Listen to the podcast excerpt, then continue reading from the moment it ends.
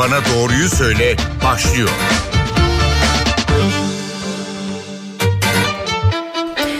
NTV Radyo'dan herkese mutlu, sağlıklı günler diliyorum. Ben Aynur Altunkaş. Yeni bir Doktor Bana Doğruyu Söyle programında birlikteyiz. Türkiye'de koronavirüs vakalarının görülmeye başladığı günlerden bu yana salgının seyrine dair pek çok yayın yaptık. Şimdi Doktor Bana Doğruyu Söyle programında bilgilerimizi tazeleyip yeni duruma bakacağız. Konuğumuz Hacettepe Üniversitesi Tıp Fakültesi Çocuk Enfeksiyon Hastalıkları Ana Bilim Dalı Başkanı Profesör Doktor Mehmet Ceyhan. Sayın Ceyhan hoş geldiniz yayınımıza. Hoş bulduk, iyi yayınlar. Ee, hocam Türkiye'de ilk koronavirüs vakası 10 Mart'ta görülmüştü. Üzerinden 4 ay geçti. O günden bu yana virüs hakkında bildiklerimiz değişti mi ya da virüs değişti mi? Virüs hakkında bilgilerimiz değişti tabii. Ee, özellikle ilk Çin'de başlayıp yayınlar Çin'den gelince daha çok Çinlerin bilgileriyle e, biz de bilgi sahibi olduk. Ama daha sonra diğer ülkelerde göründükçe vakaların seyri hakkında daha çok bilgi sahibi olduk. Tabii e, virüs e, aslında yeni bir virüs ama eski virüsün mutasyonu. Dolayısıyla e, SARS virüsüne benzerliğiyle de ilgili bazı tahminlerimiz oldu.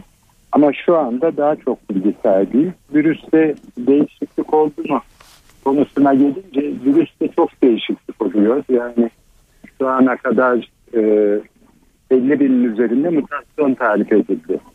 Ama bunların bizi ilgilendiren yani virüsün davranışına etki eden bir değişiklik oldu mu diye sorarsanız henüz klinikte saptanmış böyle bir değişiklik yok. Ee, bazı işte e, yayınlar yapıldığını siz görüyorsunuz. Özellikle genetikçiler, tıbbi genetikçiler yapıyor bu yayınları.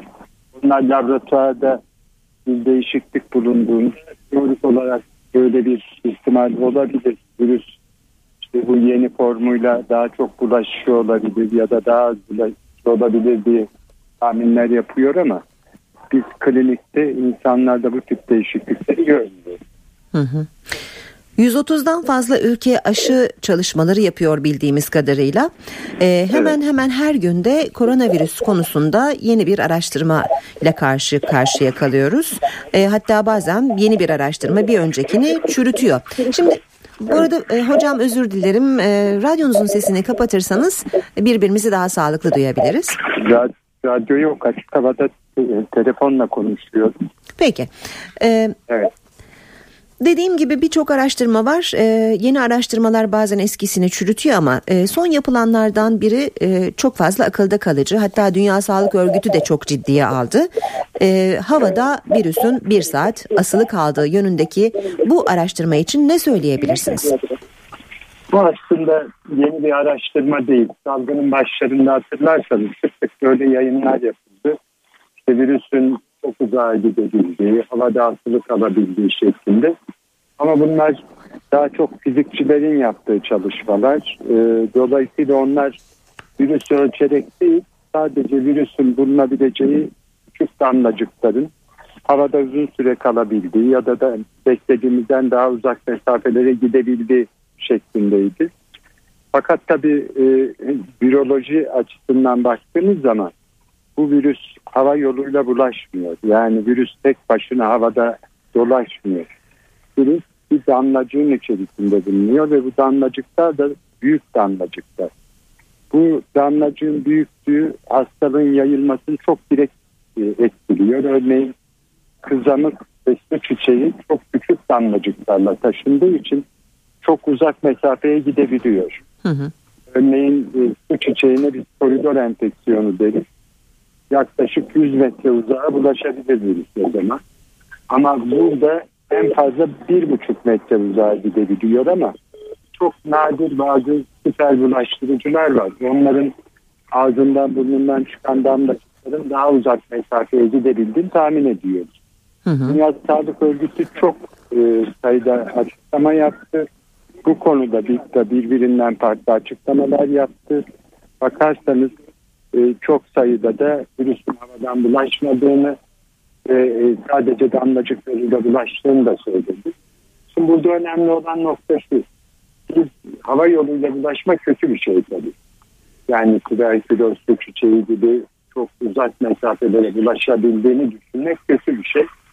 Bunu kesin ispat etmeden bu konuları tartışmak insanlarda şöyle olumsuz bir etki bırakıyor. İnsan o zaman diyor ki o zaman benim mesafeye dikkat etmemin, maske takmamın falan bir anlamı yok. Evet. O yüzden bu uyarılara da dikkat etmeye başlıyor. O yüzden henüz böyle bir veri yok elimizde. Hı hı. Dolayısıyla nadir durumlarda belki steril bulaştırıcıların olduğu ortamlarda böyle bir şey söz konusu olabilir. Ama genel anlamda böyle bir şeyin olduğunu gösteren bir delil yok elimizde. Yine bu araştırmalardan hatta e, simülasyonun da ötesine geçen e, gerçek vakalarla e, ortaya konan e, bir haber vardı geçen günlerde maskenin koruyuculuğu konusunda. Hakikaten de bu damlacıkların çok uzaklara gitmesine e, maskenin engel olduğu konusundaydı bu e, haber ve araştırma. Şimdi e, maskeli yaşama bir kısmımız kolay alıştı, adapte oldu hemen. Ama bir kısmımız da e, maalesef aksesuar olarak da kullanabiliyor. Hatta kendince bazı durumlarda takıp bazı durumlarda takmıyor. E, mesafeyi kendine göre ayarlayıp takmamayı ya da takmayı tercih edebiliyor. Şimdi önceleri e, bir tek ses vardı. Takın e, ya da şu durumlarda takın diye. E, ama şimdi öyle değil. Belki ilk günlerde korkuyorduk. Şu anda e, bu korkularımızdan biraz arınmış mı görünüyoruz ya da ilk günkü korkularımızdan bugüne kadar e, geçen süreçte korkutuculuk biraz azaldı mı? Siz hala korkuyor musunuz örneğin? Tabii ki. Şimdi bakın burada birçok faktör var. Birincisi önce şunu söyleyelim. Seçim gösterilmiş olan veri sadece maske takarsanız, mesafeye dikkat etmezseniz o durumda o e, maske sizi yüzde 86 koruyor. E, maske takmak sadece mesafeye yani en az bir buçuk metre insanlardan uzak olmaya dikkat edersiniz. O sizi yüzde 82 koruyor. Hı hı. İkisini birden uyguladığınızda yüzde 97 koruyor. Hı hı. Onun dışında maske ile ilgili tabii ki burada bilim adamlarının yanlış önermelerinin, yanlış yol göstermelerinin çok rolü oldu. Özellikle bazı bilim adamları birkaç konuda yanlış öngörüde bulundu. Bunlardan bir tanesi belirtisiz vakaların bu hastalık bulaşının ne derecede etkilediğiyle ilgiliydi. E, kimisi yüzde yirmi dedi, kimisi yüzde otuz dedi ama baştan beri e, bizim söylediğimiz epidemiyolojik verilerle zaten sonradan da doğrulanan 10 katı gibi bir rakam var. Yani bizim tespit ettiğimiz vakaların 10 katı kadar insan virüs taşıyor ve bulaştırabiliyor toplumda.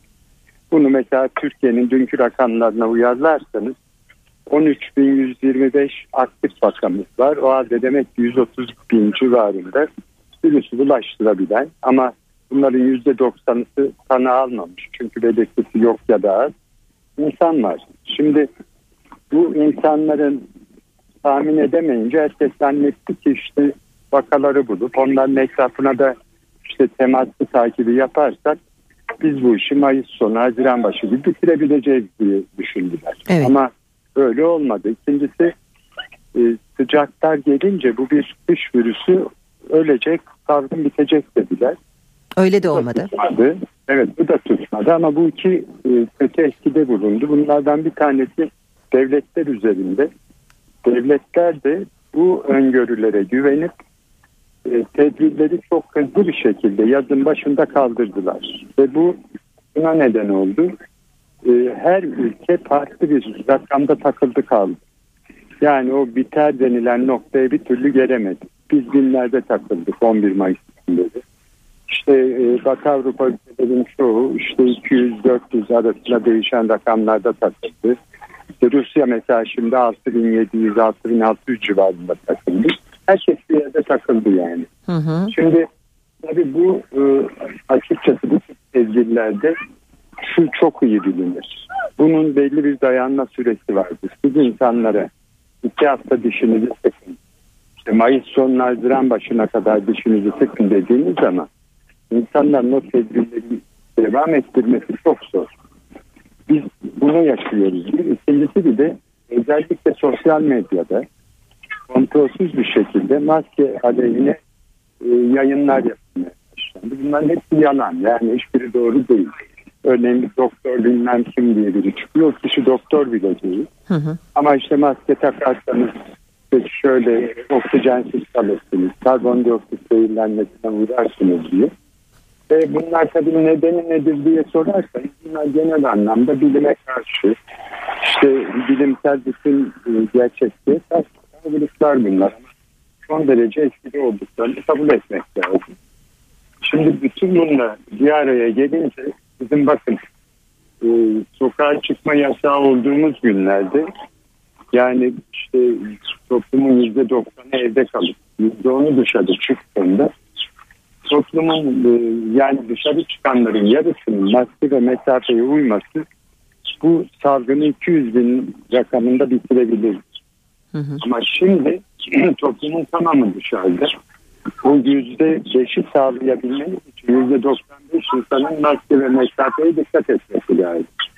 Ama görüyoruz ki bırakın onu yüzde elliler civarında falan ancak da bu da bizim bu salgını ancak 4, 350 bin 400 bin civarında eğer tedbirlere biraz daha sık uyarsak bitirebileceğimizi gösteriyor. Dolayısıyla bu da epeyce bir süre bizim bu salgınla uğraşmamıza neden olacak gibi görünüyor. Son dönemde açıklanan e, yeni Türkiye'nin e, son günlük tablolarında da vaka sayılarının binin altına düşmediğini görüyoruz. Sağlık Bakanı evet. Fahrettin Koca da sık sık tedbirlere vurgu yapmakta. E, siz de tedbirlere yeterince uymamamıza mı bağlıyorsunuz e, vaka sayılarını azaltamadığımız konusunda? Şimdi onun nedenlerinin iki tanesini söyledim. Yani yanlış öngörüler, e, özellikle belirsiz hastaların bulaştırıcılığı ve sıcağın e, virüse etkisiyle ilgili yanlış öngörüler neden oldu. İkincisi evet yani işte tedbirlere uymamamız. Üçüncüsü e, orada dikkat çeken başka noktalar da var. Yani bir taraftan hasta sayımız artmıyor ama diğer taraftan yoğun bakıma yapan hasta sayımız artıyor. Ve bu artış son 20 gündür falan hiç e, hız kesmeden devam ediyor. Evet. Şimdi orada da, tabii anlaşılması güç bir rakam çıkıyor. Örneğin dünyada yoğun bakıma yatış oranı yüzde birler civarındayken bizde yüzde dokuz nokta iki. Yani artık vakalarımızın neredeyse yüzde onu yoğun bakımda yatıyor. Şimdi bunu açıklamak çok zor. Hı hı. Burada ya e, biz yoğun bakıma diğer ülkelere göre daha kolay kriterlerle hasta yapıyoruz. Yani diğer ülkeler bizim yoğun bakıma yatırdığımız hastaları yatırmıyor yoğun bakıma. Ya e, tabii e, bizim işte bu e, belirtisi az ya da belirtisi olmayan vakaları tespit etmemizde bir problem var. Biz onları tespit edemediğimiz için bizim bulduğumuz vakaların çoğu yoğun bakıma yatabilecek ya da hastaneye yatabilecek vakalar. Şimdi o problemi halletmemiz lazım. Çünkü bu belirtisiz e, e, virüs bulaştırıcılarını eğer tespit edemezsek gün rakamlarından ciddi bir düşüşü uzun sürede gösteremeyebiliriz. Evet. Çok ciddi bir durum. Evet. Radyolarını yeni açanlar için hemen belirtelim. Doktor Bana Doğruyu Söyle programında e, Hacettepe Üniversitesi Tıp Fakültesi Çocuk Enfeksiyon Hastalıkları Ana Bilim Dalı Başkanı Profesör Doktor Mehmet Ceyhan'la konuşuyoruz. E, hocam az önce yeni araştırmalardan söz etmiştik ya şimdi bağışıklık konusunda da yeni bir bilgi var. E, buna göre bağışıklığın bir ay sürdüğü belirtiliyor. Yani bu şu anlama mı geliyor? Hastalığı geçirdik, iyileştik ama bir ay sonra yeniden koronavirüse yakalanabiliriz. Böyle mi? Hayır, kesinlikle değil. Araştırmaların tabii metotlarında çok büyük hatalar var. Bunun böyle olmadığını biliyoruz. Çünkü salgın ortaya çıkalı 7 ayı geçti ve henüz daha gerçekten ikinci defa hastalanmış bir kişi çıkmadı ortaya. Bir ara hatırlarsanız Güney Kore'de böyle 200 küsur vakadan bahsedildi ama sonra onların e, bu PCR testinin özelliği nedeniyle pozitif çıkmaya devam ettikleri anlaşıldı. Çünkü PCR testinin pozitif olması için virüsün canlı olması gerekmiyor. Virüs öldükten sonra da uzunca bir süre vücutta bulunabiliyor ve siz PCR testinde bir RNA parçasına baktığınız için ölmüş virüsün RNA'sında da saklayabiliyorsunuz. Bir defa böyle bir şey kesinlikle yok. ne kadar uzun sürdüğü ile ilgili tabi bu virüsle ilgili ancak zaman geçince öğreneceğiz. Ancak bu virüsün annesi diye kabul edebileceğimiz ters koronavirüsüyle ilgili e, çalışmalar var. Orada da gördüğümüz şey şu iki, iki yıl sonra devam ediyor daha şu. Ama 6 yıl sonra bakıldığında etmediği görülmüş. Demek ki yani burada da 2 yılla 6 yıl arasında değişen bir sürede e, devam ettiğini düşünebiliriz. Bir de tabii bu yapılan testler de güvenilir değil çünkü antikor bakılıyor. Ama e, bu virüslerde antikor negatifse siz korunmuyorsunuz anlamına gelmiyor. Biz bunu su çiçeğinden kızamıktan da iyi biliyoruz. Çünkü virüse karşı esas bağışıklık hücresel bağışıklık dediğimiz ve ölçmene zor olduğu bir bağışıklık şekli. Biz bu antikorla baktığımız zaman bu virüsten koruyuculuğu çok doğru gösteren bir şey değil. Evet. Peki şimdi belirtilere de gelecek olursak e, önceleri evet. örneğin e, ilk belirtiler arasında koku alma duyusunda ciddi bir kayıp e, ya da kuru öksürük deniyordu. E, hatta buna e, çok şiddetli kas ağrıları da eklenmişti. E, elde ettiğimiz yeni araştırmalardan e, çıkarabileceğimiz sonuçlara göre e, Covid-19'un belirtileri e, arasına yenileri eklendi mi? Belirtiler değişti mi? Hayır aslında belirtiler değişmedi. Çünkü e, ilk başta Çin'de bu hastalık ortaya çıktığı zaman ne kadar belirtisiz geçiren var işte başka e, sentral sinir sistemiyle ilgili belirtiler var mı falan çok iyi bilinmiyordu. Orada tabii daha çok ağır vakaların belirtileri e, yazıldı ilk başta. Daha sonra zaten bu koku almada bozukluk İtalya'da tarif edildikten sonra Çinler de geriye dönüp baktıklarında hasta, onların hastalarında da olduğu görüldü. Yani bu virüsle ilgili belirtiler ağırlıklı olarak bir işte solunum sistemiyle ilgili. İşte öksürük, nefes darlığı, genel enfeksiyon belirtileri var. Ateş gibi, halsizlik, kas ağrıları gibi. Bir de bunun dışında tabii sinir sistemini değişik şekillerde etkileyebiliyor. Yani koku alma bozukluğu dışında işte havale geçirme, felç geçirme, ayrıca hadde bozukluk yapıyor. İşte ona bağlı e, kas yetmezliği, özellikle damar tıkanıklıklarına bağlı cilt renk değişiklikleri gibi belirtiler eklendi. Ama bunların sıklığına baktığımız zaman öğrendiğimiz en önemli şey şu oldu. En sık görülen belirti ateş o bile yüzde onundan azında görülüyor. Evet.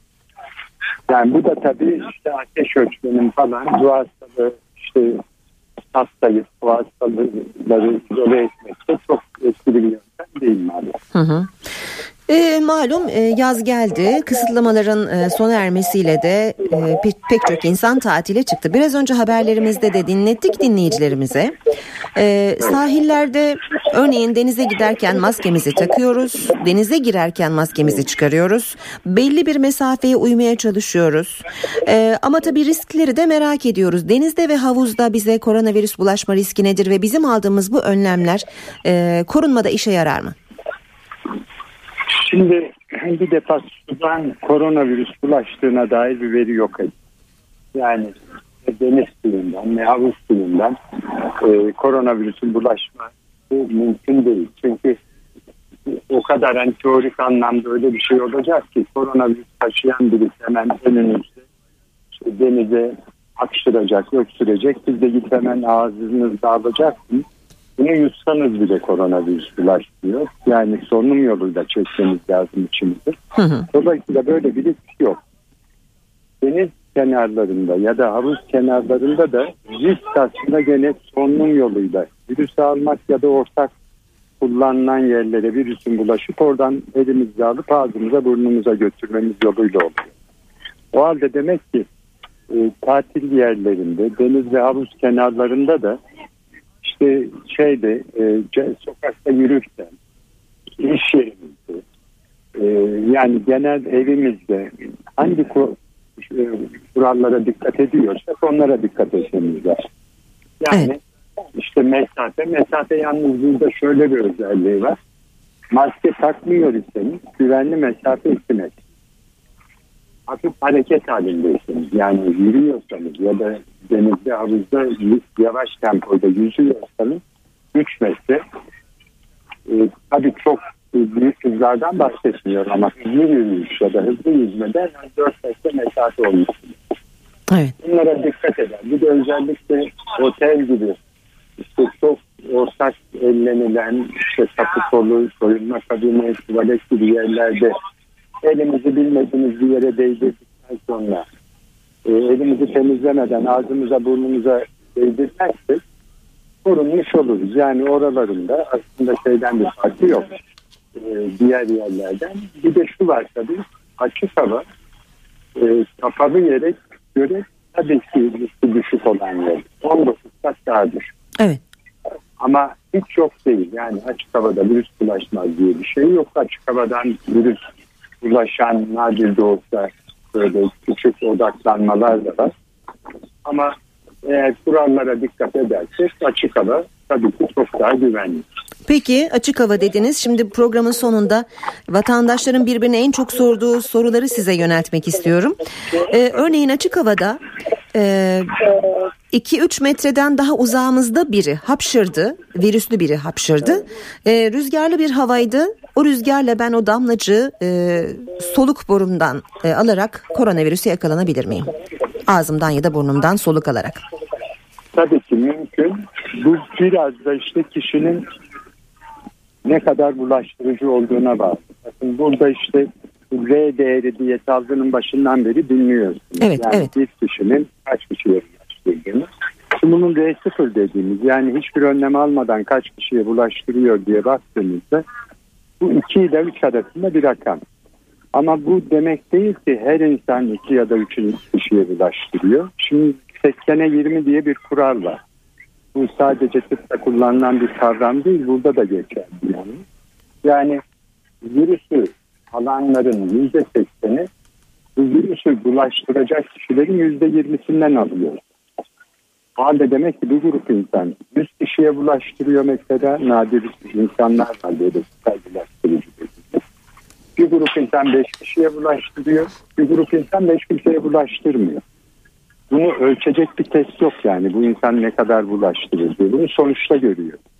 Evet. Eğer böyle birisi öksürdü ya da hapşırdı evet yani o e, teorik anlamda bulaştırma riski var ama o insan kapalı ortamda öksürür, hapşırırsa size gelen virüs miktarı daha fazla olur. Açık havada olursa daha düşük olacak.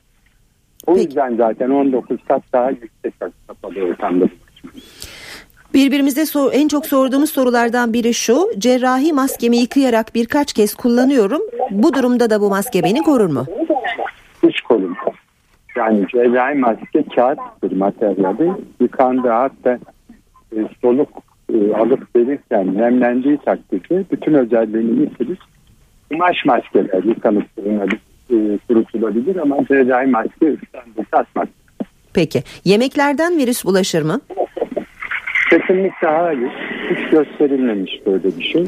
Yalnız bu soru bana daha önce sorulmuştu. Yani restoranlarda falan restoranlardaki bulaşlar genellikle solunum yoluyla bulaşa bağlı.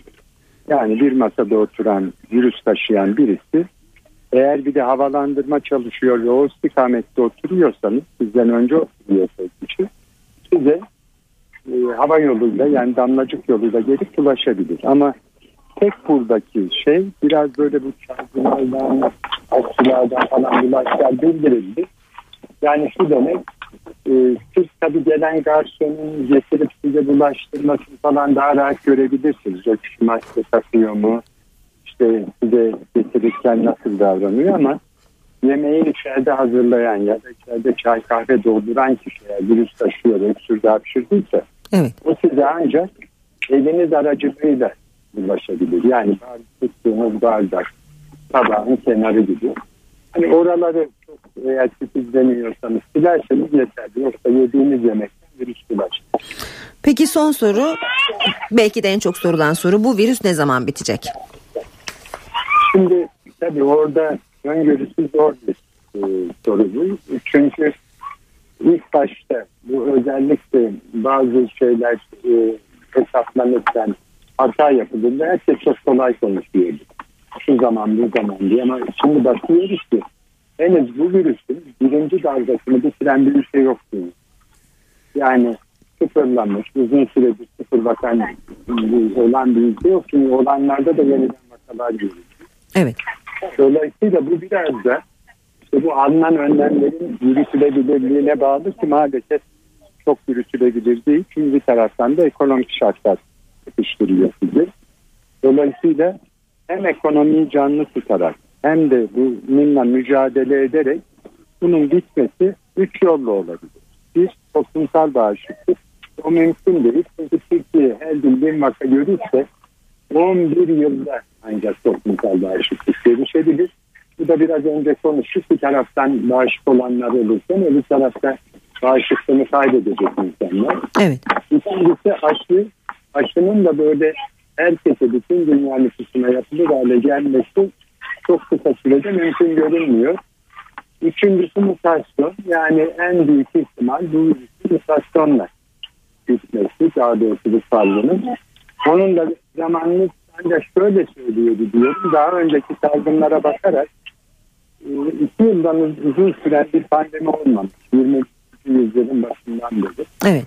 Dolayısıyla bunun da e, hem de ümidimiz o de işte tecrübelerimiz de söylüyor. İki yıldan önce salgın özelliğini kaybedeceğini umuyorum.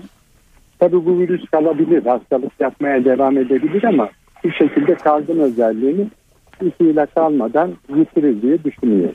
Peki. Hocam çok teşekkür ederim yayınımıza katıldığınız için.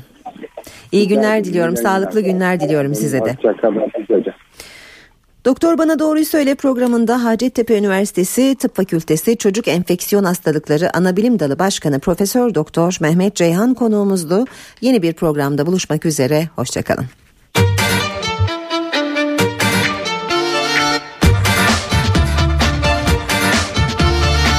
Doktor Bana Doğruyu Söyle